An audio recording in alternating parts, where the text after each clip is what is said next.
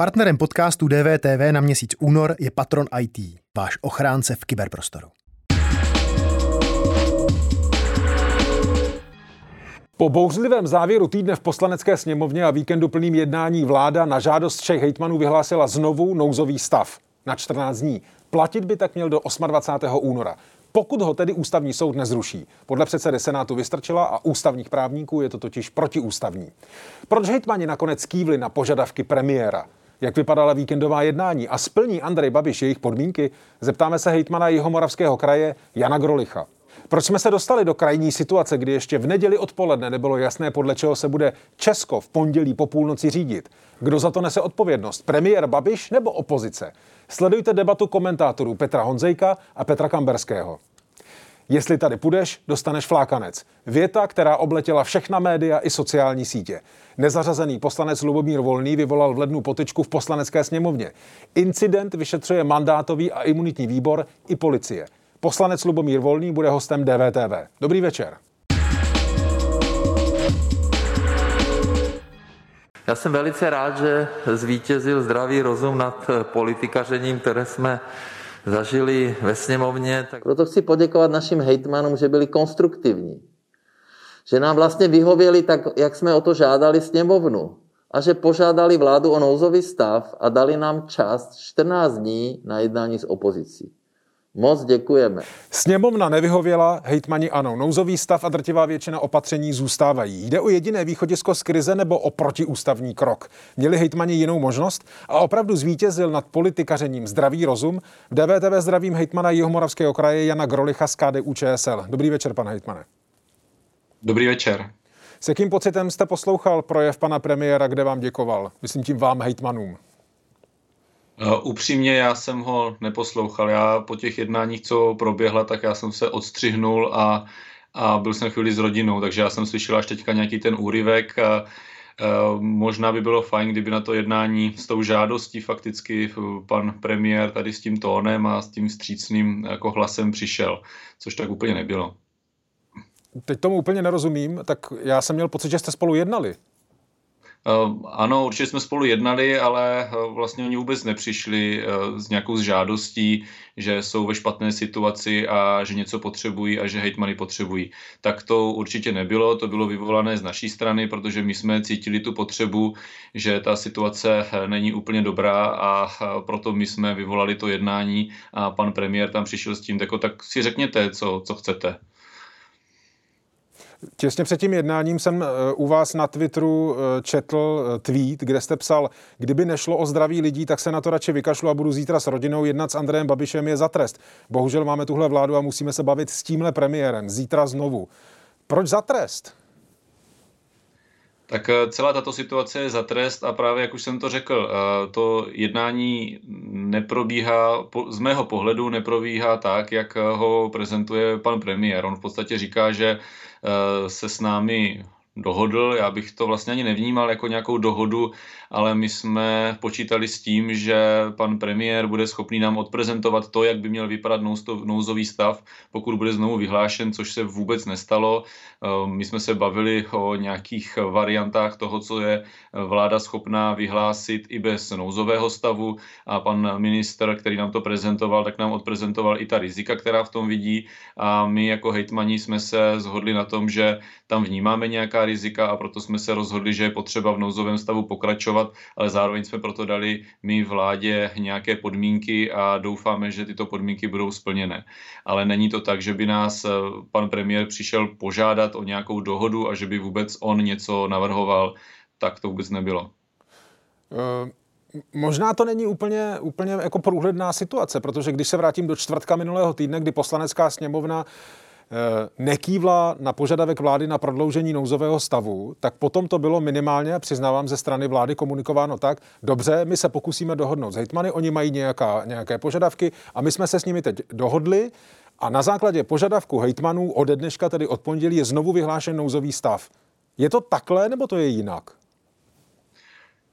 Dá se to tak shrnout. Já si myslím, že s tou variantou, že vůbec můžeme my jako hejtmani požádat, vlastně bych řekl, nikdo nepočítal. Myslím, že s tím nepočítala ani vláda, možná proto na to nebyli absolutně připraveni. My, když jsme tu situaci prostě zjistili, tak jsme si zavolali, nechali jsme to zanalyzovat, naše krajské úřady zasedlo grémium ředitelů s krizovými štáby nebo s krizovými manažery a ti s touto variantou přišli a vyhodnotili jako nejlepší a potom jsme o tom jako dále jednali, takže s touhle variantou jsme určitě přišli my jako hejtmani z toho důvodu, že jsme cítili, že je to prostě potřeba. Jo, no a jenom, pardon, pane hejtmane, vy jste... vláda měla jako v rukávu. Mhm. A chápu to správně, že vy jste s tím jednáním víkendovým s Andrejem Babišem nebyl spokojený? S tou formou jednání určitě ne, hlavně v pátek a v sobotu. Já jsem to psal, myslím si, že po tom sobotním jednání, protože za mě to jako nikam nevedlo a právě žádná dohoda vůbec na stole, dá se říct, nebyla. Ani žádná vstřícnost ze strany pana premiéra. Myslím, že to nedělní jednání, vzhledem k tomu, že proběhlo hlavně na platformě, že pan premiér se toho účastnil, ale jednali jsme primárně s panem ministrem Blatným, tak už dostalo opravdu jako konstruktivní a věcný rozměr a díky tomu bych řekl, že jsme byli schopni jako hejtmani se shodnout na nějakém společném postupu, což jenom upozorňuji, bylo taky samozřejmě velice složité, protože jsme tam napříč tím politickým spektrem a jsou tam lidé v podstatě z opozičních stran, jsou tam lidé v dresu pana premiéra, tak i v tom se hodně těžko hledá nějaká shoda, ale to, že jsme tu shodu našli, si myslím, že jenom potvrzuje to, že opravdu to byl z naší strany nutný krok. Chápu to správně podle toho, co jste říkal, vzhledem k tomu, že to nedělní jednání probíhalo zejména s ministrem zdravotnictví Janem Blatným, že jako Andrej Babiš je na překážku dohodě? Já bych řekl na překážku nějakého věcného jednání, tak. Proč jste tedy nakonec vládu o nouzový stav požádali? Za mě tam je několik důvodů. První a ten obecný důvod je ten, že my jako hejtmani jsme opravdu, když to řeknu jako šéfové toho krizového řízení a my ty čísla máme každý den na stole. My víme, že přejímáme třeba u nás, kde jsme teďka s těmi čísly dobře, tak přejímáme do nemocnic lidi z těch postiženějších krajů. I ty naše nemocnice jsou zatížené. My prostě cítíme tu věcnou odpovědnost a báli jsme se, že když té vládě, která z mého stranu opravdu selhává v tom řízení, tak když ji vezmeme ten jako nástroj, který umožňuje nějak lépe tu situaci řídit, tak ji jenom dáme horší podmínky a to nepovede k ničemu lepšímu. Já za mě to přirovnávám k tomu, to jako když učíte malé dítě jezdit na kole s těmi postranními kolečky a nejde mu to, tak mu ta postranní kolečka vezmete a ještě ho šoupnete z kopce. To prostě nemůže dopadnout líp. A druhá další věc je, když to beru jako věcně ve vztahu k těm opatřením, tak my jsme hlavně chtěli, aby se děti mohly vracet od 1.3. do škol. A to je podmíněno samozřejmě nějakým rozumným testováním a my musíme, respektive vláda musí atestovat, povolit ty testy, které jsou jemnější k těm dětem a musí je nakoupit. A to mimo nouzový stav by určitě nebylo možné. Teď snad to zvládnou. No vy jste před víkendovým jednáním, pane hejtmane, pro Lidové noviny uvedl, cituji, musíme se jich zeptat, tím myšleno nejspíš vlády, co mají nachystané oni. Drží karty v rukou a budou vyhlašovat nejpodstatnější opatření. My zatím nevíme, jaký je plán B. Dosud se jednalo o tom, zda se nouzový stav prodlouží. A nikdo neměl na stole položený plán B a my ho chceme slyšet. Vy jste viděli nějaký plán? Je pravda, že pan premiér Blatný nám v úvodu těch jednání vlastně představil, to už jsem jako říkal, ta opatření, která jsou připraveni vyhlásit od prvního nebo od pondělka i bez toho, kdyby nebyl nouzový stav a zároveň nám představil to, která ta opatření nejsou schopni vyhlásit a jaká rizika to představuje. Tady jenom upozorním na to, protože se to pořád opakuje, že kdyby nebyl nouzový stav, takže by to řídili hejtmani a hejtmani by to vyhodnocovali a dělali by to líp. Já opravdu vnímám to, že nebo děkuju za to, že ti lidi nás vnímají, možná do včerejška vnímají vnímali velice pozitivně, jak tu situaci jako umíme řešit, ale my bychom nebyli ti klíčoví hráči. To by opravdu znovu vyhlašovalo ministerstvo a hygiena a podobně a my bychom neměli vůbec žádné posílenější pravomoci mimo ten nouzový stav. Takže to jsem jenom chtěl využít toho prostoru a vyvrátit tady tento velký omyl. Dobře, to chápu. Na druhou stranu, když se podívám u toho, jak vypadá nouzový stav dnes vyhlášený znovu, tak jak se liší od toho nouzového stavu, který skončil vlastně před v podstatě malou chvílí, tak se téměř vůbec neliší. Takže vlastně by mě zajímalo, jaký slib jste dostali, protože když jsem poslouchal třeba jeho českého hejtmana Martina Kubu, tak on říkal, těch 14 dní tady je nějaký limit, pokud to, co my chceme, vláda nesplní, tak za 14 dní řekneme našim poslancům, těch asi myslel vlastně vaše stranické kolegy v poslanecké sněmovně, aby ani tu další žádost nepodpořili. Takže vlastně co přesně chcete po vládě, aby udělala? Podle mě to byl taky důležitý krok z toho důvodu, že mimo nouzový stav by vláda měla v ruce ten argument, že kdyby se cokoliv nedařilo, tak by to házeli na tu opozici. Prostě oni nám nedali nouzový stav a proto se nám nedaří. Což já s tím naprosto nesouhlasím a myslím si, že bylo důležité vrátit tu odpovědnost vládě, protože vláda je ta, která je odpovědná za tu situaci, jakou tady máme. Tady nejde o to, jestli máme nouzový stav nebo stav nebezpečí, nebo postupujeme podle pandemického zákona nebo nepostupujeme podle vůbec žádného zákona, ale podstatné, jakou tady máme situaci a za to je opravdu odpovědná vláda. To, že dneska lidi nevěří těm opatřením a podobně a obchází je, za to opravdu, jako já jsem přesvědčený, že za to může vláda, což jsme taky jako asociace krajů konstatovali v tom usnesení.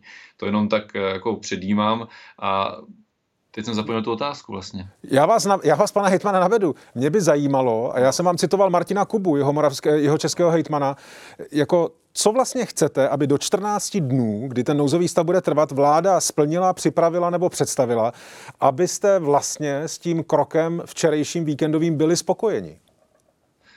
Ano, už vím, jak jsem začal ten oslí můstek a nepřešel jsem ho na druhou stranu. Je to, že ta vláda je odpovědná i za to jednání o tom nouzovém stavu, o tom, že nebyl prodloužený. Mně vlastně ve finále nevadí, že ten nouzový stav není jiný. Já osobně jsem měl názor ten, že by se ten nouzový stav jenom normálně měl prodloužit. Proto jsem byl přesvědčený o tom, že se má požádat o ten případně nový nouzový stav. A právě za mě je podstatné, aby ta vláda konečně začala s opozicí jednat a aby ve sněmovně, která je ta, která o tom to má rozhodovat, se našla dohoda o tom, jak se má postupovat dál. Za mě by bylo ideální, aby se přijal do těch 14 dní nový pandemický zákon a po 14 dnech prostě skončil nouzový stav a jelo se podle nějaké právní normy, která opravdu odpovídá té situaci, kterou tu dnes máme. Zítra má proběhnout jednání premiéra se zástupci hejtmanů i se zástupci opozice právě o tomto pandemickém zákoně a já doufám, že to bude první vlaštovka toho, že hejtmani budou ti, kteří tady ty nesvářené strany jsou schopni dostat k jednomu stolu a snad z toho bude nějaké opravdu rozumná dohoda na tom, jak postupovat dál a jak tento zákon nastavit. Jedna věc je, jestli do 14 dnů tady opravdu budeme mít funkční pandemický zákon nebo jestli ne. Ta jiná věc je ta, že není úplně vyloučeno a je možné, že o tom bude ve finále rozhodovat soud, že to, co se dnes stalo, to znamená, že po nějaké dohodě s hejtmany a po vaší žádosti vláda vyhlásila nový nouzový stav, ale tentokrát bez poslanecké sněmovny, že je to protiprávní anebo řekněme protiústavní krok. Vy jste o tom uvažovali, že by tohle mohlo přijít na přetřes? Uvažovali jsme o tom a teď omluvte mě, ale budu trošku slovíčkařit, protože jsem taky tak trošku právník, i když ne ústavní.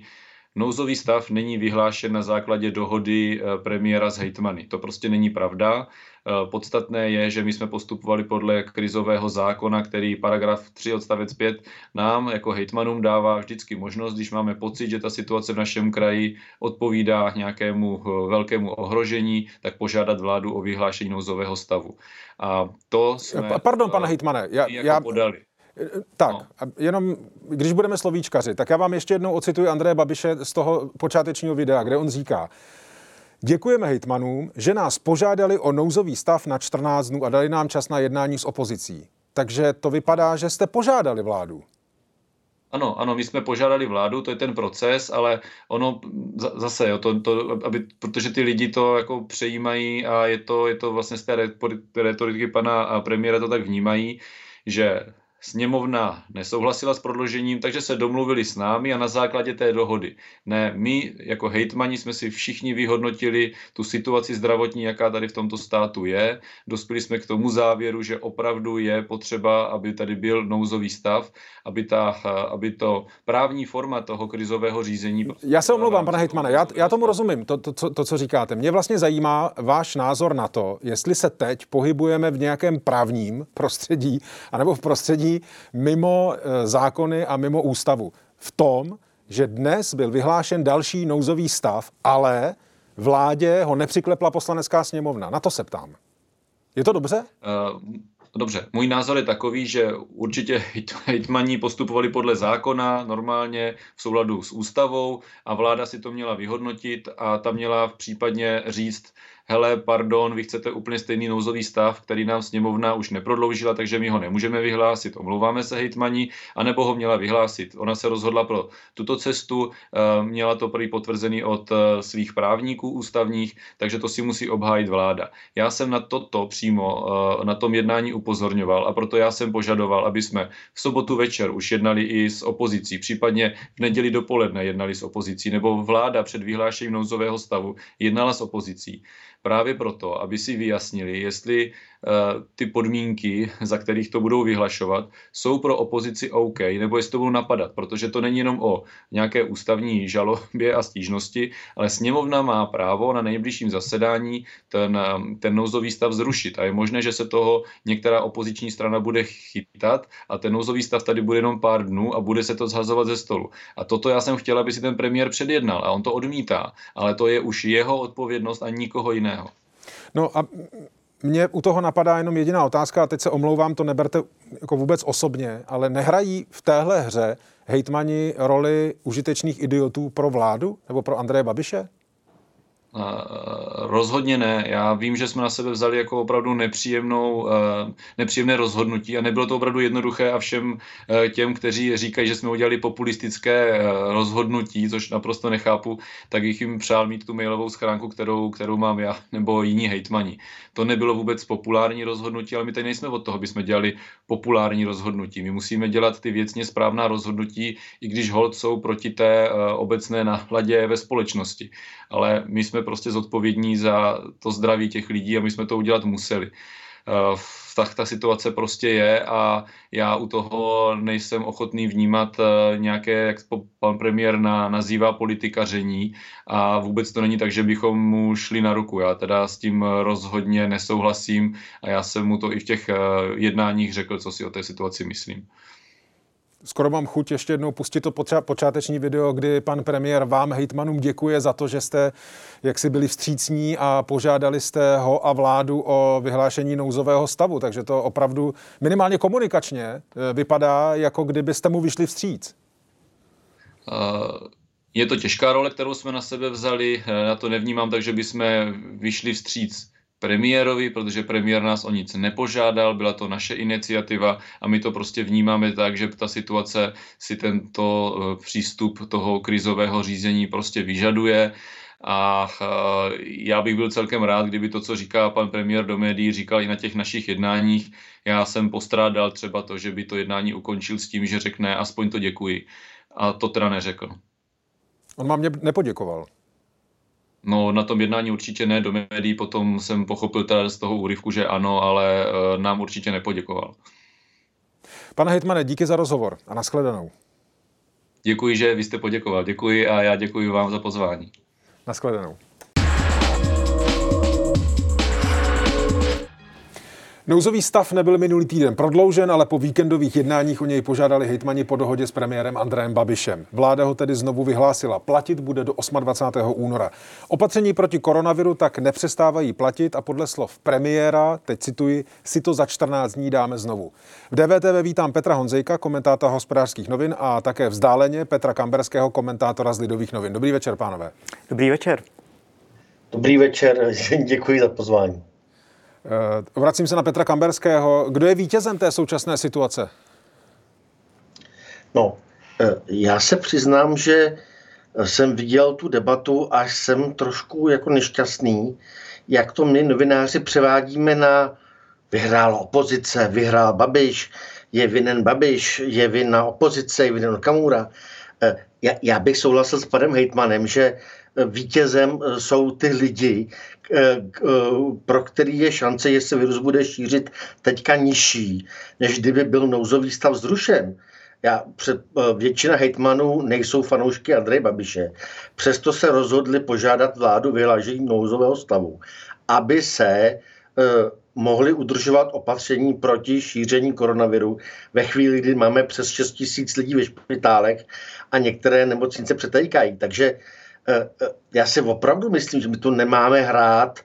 Jako, pokud už politici se chovají jako s prominutím pitomci a hrajou si svoje politické hry, kdo bude vítěz, kdo získá víc bodů a jim úplně jedno, že to máme 18 tisíc mrtvých, tak to nedělejme my novináři. A z toho, co já jakoby chápu, jako prostě občan České republiky, tak vidím, že omezit sociální kontakty, zůstat doma, nechodit do hospody, nechodit na noční večírky, nechodit do obchodu, snižuje míru komunitního přenosu, takže nechodím na večírky, nevycházím z baráku, až jsem rád, že je to nějaký právní rámec, který to zakazuje lidem, kteří by to dělali, protože se sami za sebe nebojí viru a chápu. To, co se stane starým lidem, je jim jedno.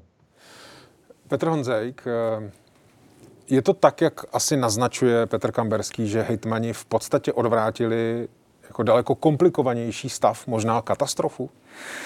No, já si v žádném případě nemyslím, že by odvraceli katastrofu, protože většina těch protikoronavirových opatření, které tady jsou vyhlášeny v rámci nouzového stavu, by byla možná i mimo nouzový stav podle zákona o veřejném zdraví a v rámci stavu nebezpečí v jednotlivých krajích. Co by nebylo možné? Nebylo by možné vyhlašovat omezení pohybu, tedy zákaz vycházení a zákaz maloobchodního prodeje. To je pravda. Pak je ovšem otázka, jestli právě maloobchodní prodej je tím zásadním semeništěm koronaviru a nejsou jím například výrobní firmy, které jedou veselé i v nouzovém stavu bez jakýchkoliv omezení.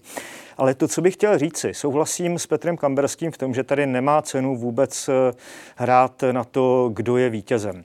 Pokud tedy je někdo vítězem téhle situace, tak souhlasím s tím, že to jsou občané, ale trošku jinak, než to formuluje Petr Kamberský. Myslím, že jsou vítězem v tom smyslu, že Andrej Babiš konečně byl dotlačen k tomu, aby začal jednat s opozicí a aby začal uvažovat o těch opatřeních, které skutečně mohou pomoci šíření viru nějakým způsobem omezit. To znamená, testování ve výrobních firmách, masivní testování prostě vlastně všude možně, absolutně dostupné. Vyšší kompenzace pro ty biznesy, které nyní v zoufalství otevírají a kde se ten koronavirus potom šíří a tak dále. Kdyby opozice ten nouzový stav neschodila a kdyby Andrej Babiš nebyl schopen jednat s hejtmany, kteří dotlačili například také k tomu, aby vznikla nějaká pandemická legislativa, která leží v Poslanecké sněmovně někde od května, tak by se nic z toho nedělo. Takže tato situace je výhodná pro občany v tom smyslu, že vláda Andrej Babiš konečně začne dělat ty věci, které mohl začít dělat dávno, nedělali. A důsledkem toho je, že Česká republika se přetahuje s Velkou Británií o 5. a 6. místo v počtu mrtvých na počet obyvatel. Petře Kamberský, měla opozice nebo opoziční strany v Poslanecké sněmovně minulý čtvrtek na zasedání sněmovny kývnout vládě na vyhlášení nebo prodloužení nouzového stavu? No, já napřed budu trošku záludný. Já připomenu kolegovi Petrovi, že má ještě ve čtvrtek psal, že opozice to měla schválit. Tak mě zajímá, v čem, co se stalo nového, že změnil názor, že to teďka neděli. Ale upřímně řečeno, já si myslím, že ve čtvrtek, pokud by Andreji Babišovi záleželo na tom, aby se virus šířil co nejméně, tak měl přijít, kleknout si před každého jednotlivého opozičního vůdce, i před ty, kteří o něm mluví odporně, hnusně a nesnášejí ho. A říct, prosím vás, schvalte to. Já udělám cokoliv, mi řeknete. Nic takového on neudělal, protože prostě toho on není schopný. Stejně tak si myslím, že opoziční vůdci měli zavřít oči. Prostě říci, ano, je to Andrej Babiš, nejradši bych ho odpálil někam na Mars, jako. Ale riziko zrušení nouzového stavu je tak veliké pro Českou republiku. Vidím, co říkají všichni doktoři, co říkají všichni zdravotníci. Nechte nouzový stav. Takže i když ta vláda se s náma nebaví, chová se arrogantně, Andrej nedodržuje, co slíbil, tak my na sebe nevezmeme to zrušení nouzového stavu a schválíme to, jak Petr Honzejk právě psal ten čtvrtek, podmíněčně na 14 dní. Schválíme vám to na 14 dní, za to podmínky, že do té doby nám splníte naše požadavky a jinak vám to neprodloužíme. Ale tenhle ten s proměnutím cynický vabank, který hrál jak Andrej Babiš, přesvědčení, že opozice couvne, tak cynický vabank opozice, že jí bylo v podstatě jedno, co se děje. Hlavně, že teda dali tomu nenáviděnému premiérovi za uši. Pro mě to je největší zklamání, jaké jsem zažil od roku 1989 z české politiky. Jestli dovolíte, pánové, je, myslím, dobré si poslechnout ještě samotného Andreje Babiše, protože to, co Petr Kamberský říkal o tom, jak se měl Andrej Babiš zachovat v Poslanecké sněmovně, tak to vlastně to, jak se zachoval, sám Andrej Babiš popisuje takto. Jednal jsem velice vstřícně, jednal jsem pokorně, poníženě, za situace, kdy zkrátka to byl jenom zase politický útok. Jeden poslanec říká, že jsem šílenec. Ne, šílenci jsou ty, kteří chtějí dneska rozvolňovat a ohrožují zdraví našich občanů. To jsou šílenci. Já šílenec nejsem, já jsem zodpovědný. Chová se, Petře, vláda nebo Andrej Babiš jako premiér zodpovědně? Myslím, že v žádném případě ne, protože kdyby se skutečně choval pokorně, tak by místo toho, aby se dotazoval opozice na její představy, na její požadavky, tak by nejezdil se dívat na ampulky s ruskou vakcínou Sputnik do Bělehradu a do Budapešti. On skutečně k tomu jednání nepřistupoval zodpovědně a to jednání de facto vůbec nebylo. On prostě byl zvyklý, že má většinu z komunisty a že mu to bude stačit. A vůbec ho nenapadlo, jakkoliv brát opozici vážně. A to považuji za obrovské selhání, protože jestliže Andrej Babiš říká, že problém je v tom, že někdo dělá politiku, tedy opozice, tak to není pravda. Problém je v tom, že Andrej Babiš nedělá politiku. Dělat politiku v krizi totiž znamená zasadit se o to, aby byla co největší shoda napříč politickým spektrem a co největší shoda ve společnosti. Andrej Babiš nedokázal zajistit ani jedno, ani druhé. Pokračuje v konfrontační politice. A znova opakuju, že výsledkem této konfrontační politiky je to, že Česko je na tom, pokud jde o koronavirus, v podstatě skoro nejhůř na celém světě. Petře Kamberský, to je to, o čem jste mluvil, že se měl jak si postavit nebo respektive kleknout před všechny opoziční vůdce a slíbit jim cokoliv. Byla povinnost, ptám se na to, jestli byla povinnost Andreje Babiše a vlády si dojednat tu podporu v Poslanecké sněmovně? Já si myslím, že ano. Já si myslím, že ano, protože prostě, jak jste slyšeli, tak jako bijuje zleva zprava vládu i opozici, ale prostě jenom jeden je v tu chvíli premiér, jenom někdo má tu moc v ruce. A takže ta odpovědnost jde primárně za tou vládou. A myslím si, že prostě tady máme hrozné neštěstí, že máme menšinovou vládu, premiéra, který z principu není mužem mnohostranných dohod a možnou kompromisu a opozici, která ho má prostě extrémně plné zuby. Myslím si, že kdyby byla premiérem paní Schillerová nebo pan Brabec v tuhle chvíli, takže prostě ta dohoda by se s nás našla.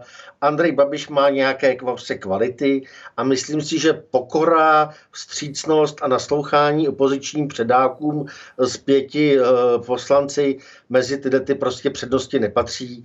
A prostě tohleto bez pochyby je jeho prostě velikánská chyba a selhání.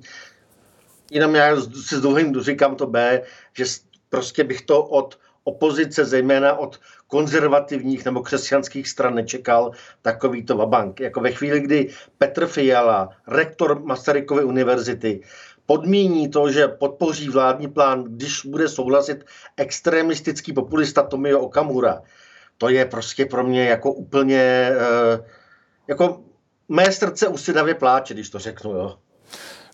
Nevím, jestli, Petře, i vaše srdce usedavě pláče ještě u jednoho aspektu, který ta celá věc má, anebo potenciálně mít může, protože tím, že dnes, protože natáčíme tento rozhovor v pondělí a vysíláme, dnes byl znovu vyhlášen nouzový stav a podle některých právníků a podle některých politiků, jako třeba Miloše Vystrčila, šéfa Senátu za Občanskou demokratickou stranu, jde o neústavní postup, protože ve spolupráci s hejtmany došlo k obejití názoru Poslanecké sněmovny. Zajímal by mě váš názor. Nejsem ústavní právník, ale spoléhám na názor těch ústavních právníků, u nichž dlouhodobě vím, že patří mezi špičky ústavního práva v České republice. Konkrétně mám na mysli docenta Kyselu například, který říká, že to porušení ústavy je, protože není možné obcházet konstrukci v ústavní konstrukci bezpečnostní oblasti tím, že Poslanecká sněmovna něco odmítne a vláda obejde Poslaneckou sněmovnu tím, že se de facto obrátí na hejtmany. To, co nyní říkám... Moc omlouvám. Nestačilo by, jak si tu variantu, kterou zmiňoval například v rozhovoru pro DVTV jihomoravský hejtman Grolich, udělat to, že na nejbližším zasedání Poslanecké sněmovny má Poslanecká sněmovna možnost ten postup vlády odmítnout? Není to dostačující? No, má možnost samozřejmě postup vlády odmítnout, to vyplývá z logiky věci, že jakýkoliv nouzový stav může platit pouze 30 dní a potom jeho prodloužení musí schválit tedy Poslanecká sněmovna. Poslanecká sněmovna to samozřejmě odmítnout může, ale ona vlastně už jednou ten samý nouzový stav odmítla a přesto, že Poslanecká sněmovna ho odmítla, tak vláda ho tímhle způsobem vlastně prolongovala dál, takže tu Poslaneckou sněmovnu obešla. Kdyby to fungovalo takhle, tak tady vlastně Poslanecká sněmovna vůbec nemusí být a vláda je odpovědná Poslanecké sněmovně. A kde je ta odpovědnost? Jak se na to dívá Petr Kamberský? A ještě doplňuji jednu otázku, jestli vlastně v tuhle chvíli, která je z určitého pohledu krizová, komplikovaná pro celou českou společnost, jestli je to důležitý aspekt té věci? No, já ocituju nejmenovaného kolegu, kterého bohužel nemůžu citovat, věhlasného komentátora, který mi soukromně psal, nevadí, že umřeme, hlavně, že umřeme v dokonalé demokracii. Když vykládáme právo, jeho následky a tak dále, tak vždycky řešíme konkrétní situaci.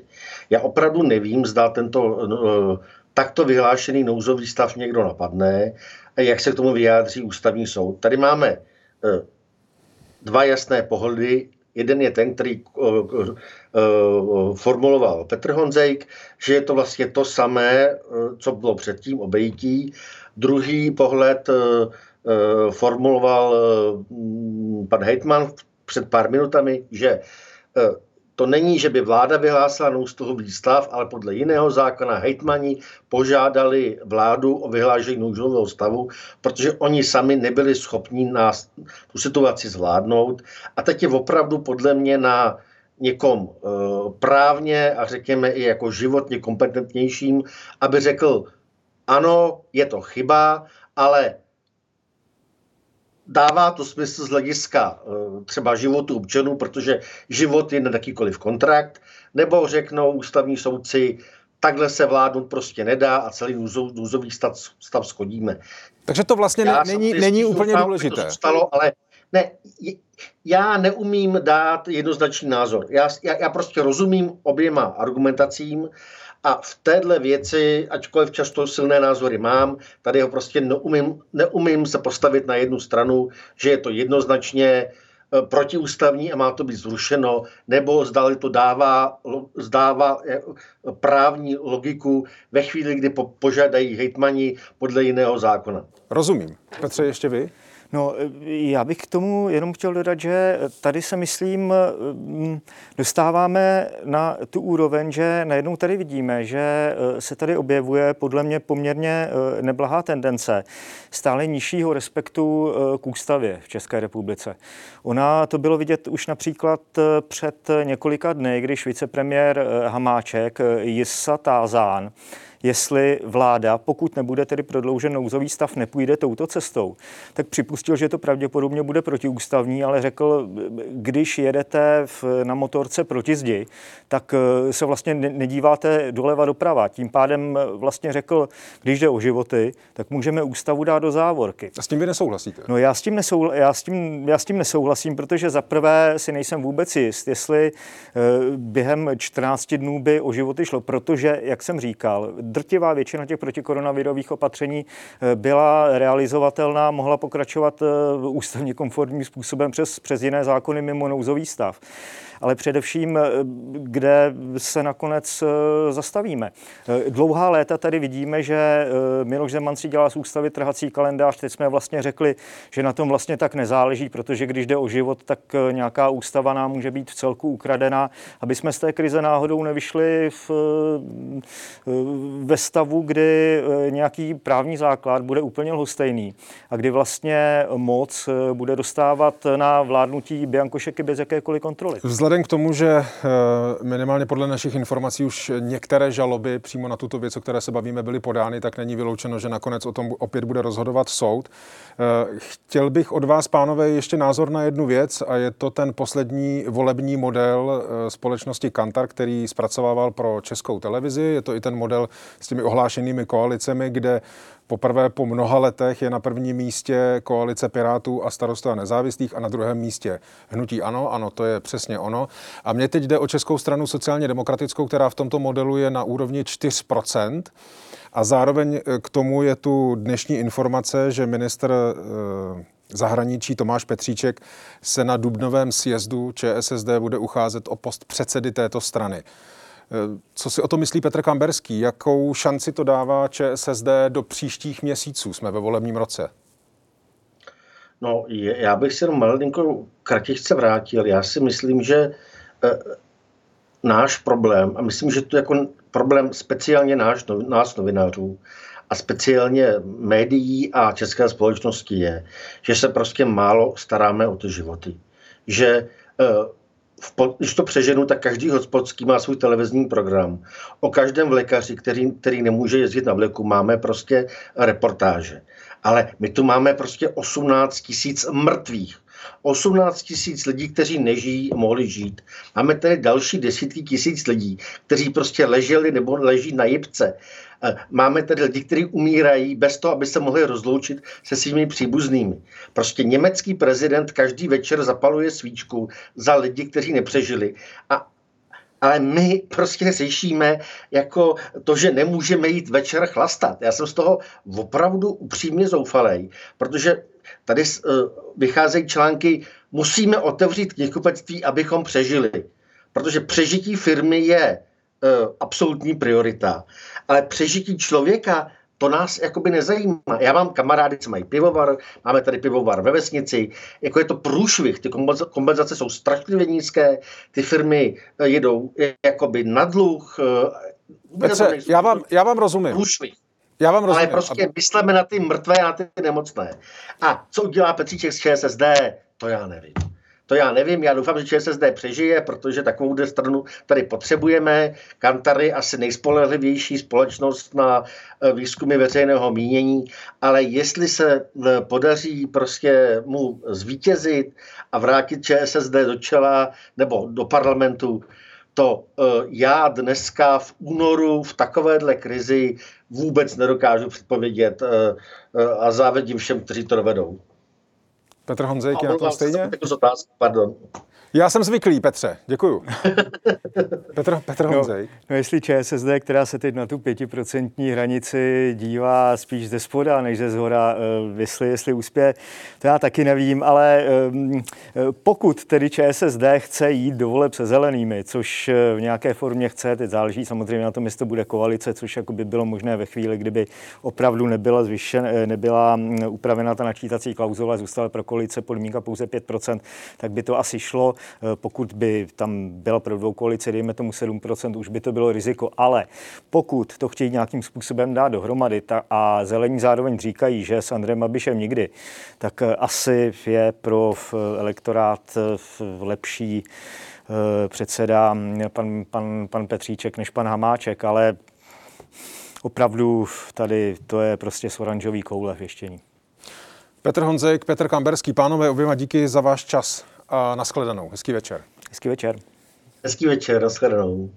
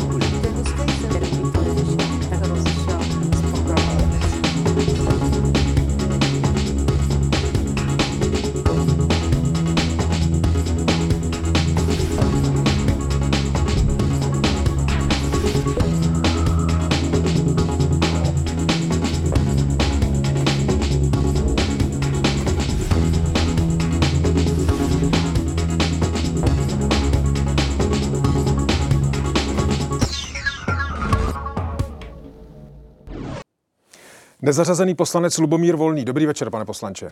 Dobrý večer. Zdravím vás i naše diváky. Jsou vám zákony a pravidla volná? Zákony a pravidla? Jak teda? Jak to rozlišujete? Tak já nejsem ortodoxní poctivec, takže občas chodím na červenou, když nejde auto, ale třeba na červenou nejezdím. To znamená, která pravidla jsou vám v principu volná? A myslím, že asi taková jako 99% občanů této země, to znamená ta, která jsou zbytečná nebo obtěžující v konkrétní okamžik, kdy se o tom osobně sám rozhodnu. A ta ostatní se sám rozhodnete porušovat, tak to je? Já chodím na červenou, když nejede auto. Myslím, že to je krásná ukázka. Nejezdím na červenou, když nejede auto, protože to už je větší problém. Myslím si, že jsem v tom naprosto normální většinový občan. Vy asi víte, o čem mluvím. Asi nemluvím o chození na červenou, tak si to nejdřív pustíme, abychom věděli, o čem mluvíme. Pane Hanzle, desítko, takhle mě určitě neomlčíte, jasné? Já, jako volený zástupce lidu, mám právo se vyjádřit. Jestli tady půjdeš, dostaneš flákanec. Tak o tomhle mluvíme. No to má pokračování ještě. To má dokonce i něco předtím a něco potom. Četl jste jednací řád Poslanecké sněmovny? A jak kdy? Četl jste ho nebo ne? Ano. Četl? Ano. To znamená, že jste tam četl například v paragrafu 13, že disciplinární řízení lze zavést proti poslanci, který svým projevem učiněným ve sněmovně nebo v senátu nebo v jejich orgánech urazí poslance, senátora, ústavního soudce nebo jinou osobu, která má oprávnění zúčastnit se schůze sněmovny a jejich orgánů ze zákona. Ne. To jste tam nečetl? Tohle mě nezajímalo. Potom ještě funguje takové rčení, anebo spíš pravidlo, že neznalost zákona neomlouvá. To je v pořádku. Víte o tom, že jednací řád je zákon? Samozřejmě. To víte, ale nečetl jste ho. Ne. Celý ne. To je, jako s, tím, poslanec, to je jako s tím... Pardon, vy jste jako poslanec Poslanecké sněmovny parlamentu České republiky a nečetl jste jednací řád. A z 200 poslanců ve sněmovně celý jednací řád nečetlo 199 poslanců. To je život, tak to je. Nebudeme si tady... No tak já vám to říkám. Nebudeme vy to víte si, určitě, vy jste se všem zeptal? Já jsem se ptal všech kolegů, se kterými jsem se potkal. Vy se necháte zvolit do instituce, která má jednací řád, který je zákonem, a vy si ho nepřečtete. Která má jednací řád, který je zákonem, a stejně jako absolutní většina mých kolegů si ho celý neprostudují. Jaký to má smysl potom tam pracovat? Jaký to má smysl tam pracovat? Ten smysl, proč tam pracovat, je ten, že vy můžete navrhovat zákony, podávat pozměňovací návrhy, můžete naplňovat volební program a k tomu nemusíte doslovně znát. K tomu máte ten jednací řád Poslanecké sněmovny, abyste věděli, jak se to dělá. Takže vy to vlastně nevíte, jak se to dělá. Já vím, jak se to dělá. Já umím podat pozměňovací návrh, já umím podat návrh zákona. To jste si přečetl? To jsem si přečetl, nebo jsem to odkoukal, naučil jsem to od ostatních poslanců. Ale vy ho zjevně porušujete. Ano. A co má být? Vy jste nikdy v životě neporušil žádné pravidlo? Vy jste třeba novinářské pravidlo? Třeba, že byste neměl říkat, že spojili jsme síly s Open Society Fund a jedeme za vámi? No, to si připadáte jako novinář? To, jak já si připadám, je pro tohleto debatu úplně irelevantní, protože vy jste zákonodárce, který zvítězil v soutěži novinářská cena 2012 pořádané nadací Open Society Fund? Nebo že spolupracujete s Danielou Drtinovou? Já vím, že nejenom jednou. Nebo Daniela Drtinová, spolumajitelka DVTV, společně s vámi, která seděla ve správní radě nadace Open Society Fund Praha, kterou založil právě Soros. Takže ta výslovnost je taková různá. No, takže vy jste vlastně, je to stejné jako s tím zákonem, stačilo by si ho přečíst, a už byste ho možná nemusel porušovat. Otrok dvou pánů, vy jste otrok pana Soroše a otrok pana Bakaly a vy tady budete poučovat o pravidlech, když je sám nerespektujete. Jako vy jste v pohodě sem přišel, ke mně k otrokovi. Jo, úplně v pohodě. Jo, tak super, tak pojďme dál. Vy jste poslanec, který tvoří zákony pro tuhle společnost. Spolutvoří. Vám to nestojí za to si přečíst ani pravidla, podle kterých ty zákony máte tvořit. A to proto samozřejmě není pravda. Ty pravidla, podle kterých se ty zákony tvoří, jsem si nastudoval. Ta pravidla, která hovoří o nějakých disciplinárních trestech, jsem nestudoval, protože jsem nepředpokládal, že k nějaké podobné situaci vůbec dojde. Vy jste si je nepřečetl, ta pravidla? Ne. Takže jste poslanec, který tvoří zákony, ale jste líný si přečíst zákon, který upravuje jednací řád Sněmovny. Asi máte pravdu. Jste líný. Ano, asi máte pravdu. Neporušil jste i svůj poslanecký slib? Určitě ne. Když vám ho ocituji, slibuji, že budu zachovávat ústavu a zákony České republiky. Slibuji na svou čest, že svůj mandát budu vykonávat v zájmu všeho lidu a podle svého nejlepšího vědomí a svědomí. Takže napadení řídícího sněmovny bylo podle vašeho nejlepšího vědomí a svědomí. Kde je napadení jaké? Mohl byste mi to pustit? Můžeme si to pustit ještě jednou? Klidně, puste to. Já jsem chtěl vidět napadení předsedajícího schůze. Máte pocit, že když stojíte u místo předsedy Hanzela, že to není napadení? Ne. A jak vypadá napadení? Tak napadení vypadá úplně jinak, na to jsou právě ty zákony, jejich skutkovou podstatu musíte naplnit, aby to bylo nějaké napadení nebo trestný čin. Tohle to není napadení? Ne. To není napadení? Ne, to není napadení, já jsem jenom mačkal knoflík, oni mi ho vypínali. Takže my jsme se jenom pošťuchovali kvůli knoflíku. Pošťuchovali? Ano, přesně tak. Takže vy vlastně kromě toho, že si nepřečtete zákon o jednacím řádu, tak ještě vykládáte i další jiné zákony. Víte co? Ty zákony vykládá policie nebo soudy. Takže si počkejme. Nevykládejte je vy, protože na to taky nemáte kvalifikaci. To rozhodně ne. Tak to nedělejte. Takže tohle to není napadení? Ne. Co to je flákanec? Jaký flákanec? Co to je flákanec? To už jsem vysvětloval na demonstraci v Praze. Nechodím na vaše demonstrace. Škoda, to byste měl. Proti nouzovému stavu. Ten flákanec, tak jste možná viděl, jsem tam vysvětloval, že ten flákanec vznikl intuitivně, to byl zásah vyšší moci. No ne, počkejte, co to je flákanec? Tak flákanec samozřejmě vychází od slova, že ti jednu fláknu, a je to pochopitelně varování před tím, aby na mě někdo útočil, že se budu bránit. To znamená, že vy, když nějakým způsobem útočíte na někoho jiného, jak je to v pořádku? Kde útočím na někoho? To, co jste dělal vůči místopředsedovi Hanzelovi, tak to nebyl útok. Ne, já jsem chtěl jenom zmáčknout knoflík. Tak si to pustíme ještě jednou. Takže tohle to není zaútočení. Tohle to je standardní postup Poslanecké sněmovny. No úplně standardní postup to není, ale není to útok podle zákona. A tady do pana poslance Chvojky jste nestrkal. To taky není. To taky není útok. To taky nebude potrestáno, vidíte, že ne. A vy vlastně takhle normálně řešíte jako spory. Máte pocit, že o mě máte nějaké takové informace? To byla otázka.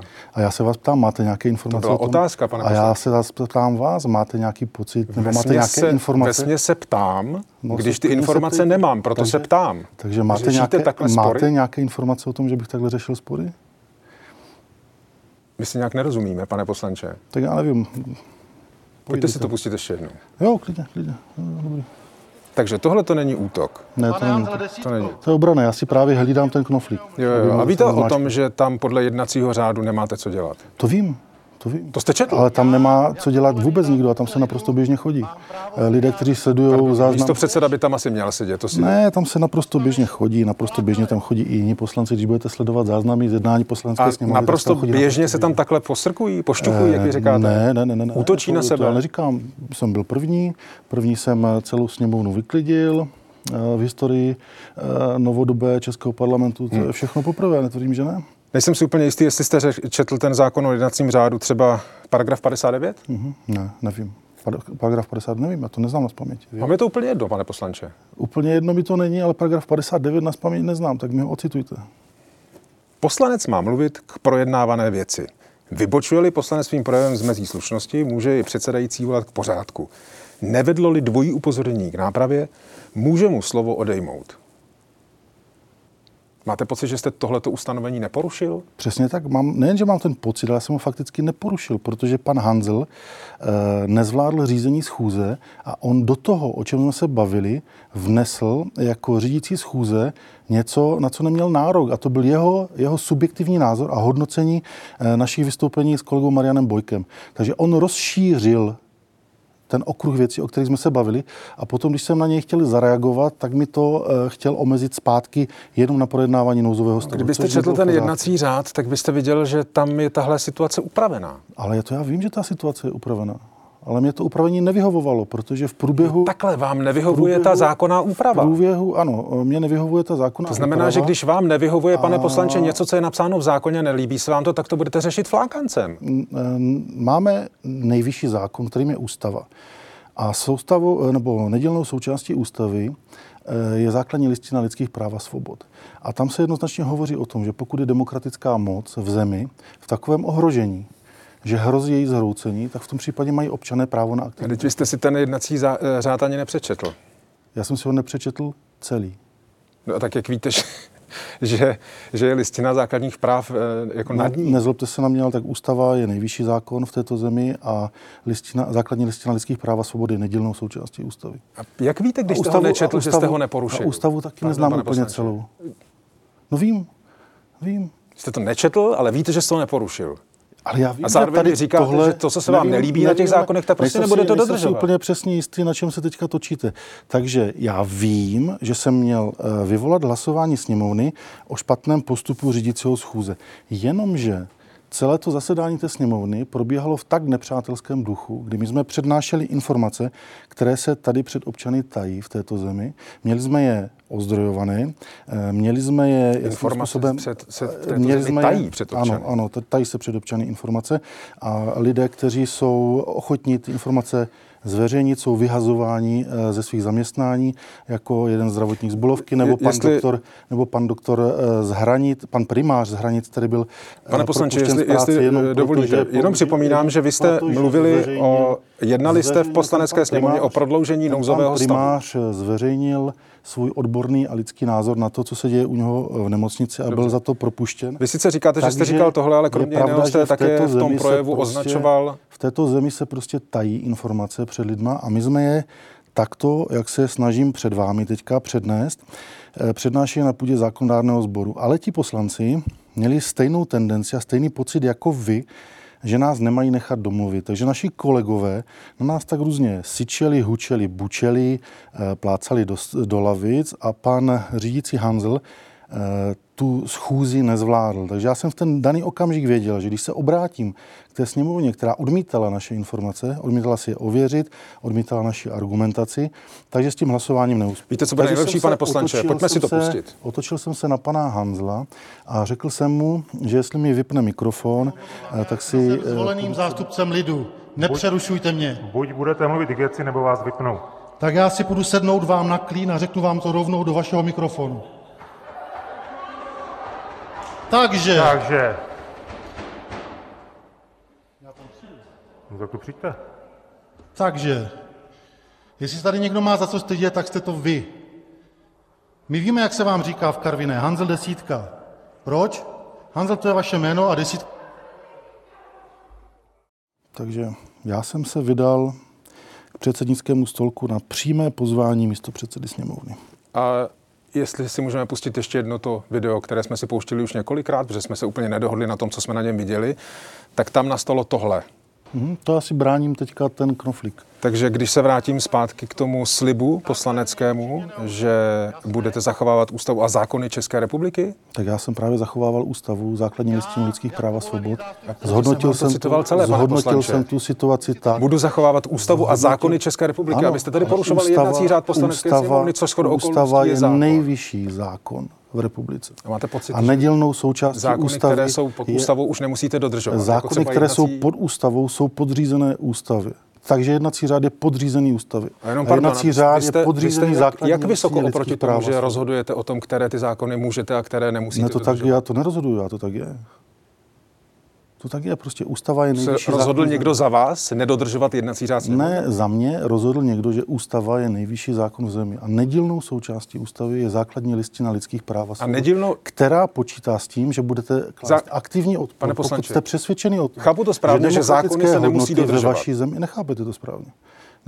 Vy jste mi to před chvílí říkal. No, zákony, které vám nevyhovují, jste říkal, tak nedodržujete. Ne, to jsem neříkal. To jste říkal. Fakt. Nemyslím. Pokud tak to byla chyba. Tak jak to máte s těma zákonama, které dodržujete a které ne? Jo, vlastně, no dobře, když se vrátíme k tomu chození na červenou, tak to mám jako 99% občanů v této zemi. Prostě nejsem člověk germánského typu, který, když vláda vyhlásí, že by se měli v bytě nosit roušky, tak bude v bytě nosit roušku, jako váš kolega, který před chvilkou tady vysílal. Proč se vlastně bráníte tomu disciplinárnímu řízení? Já se nebráním disciplinárnímu řízení. Já chci, aby to disciplinární řízení proběhlo v souladu s mými právy. Nic víc, nic míň. Takže když to disciplinární řízení jakýmkoliv způsobem dopadne, tak vy se tomu podrobíte, tomu rozhodnutí? Ne, pochopitelně, ne. Protože ono už teďka neprobíhá v souladu s mými právy. Opakovaně byla ignorovaná moje advokátka. Naposledy teďka, když byla několik hodin před řízením mandátového a imunitního výboru informovaná o tom, že se má dostavit do Prahy.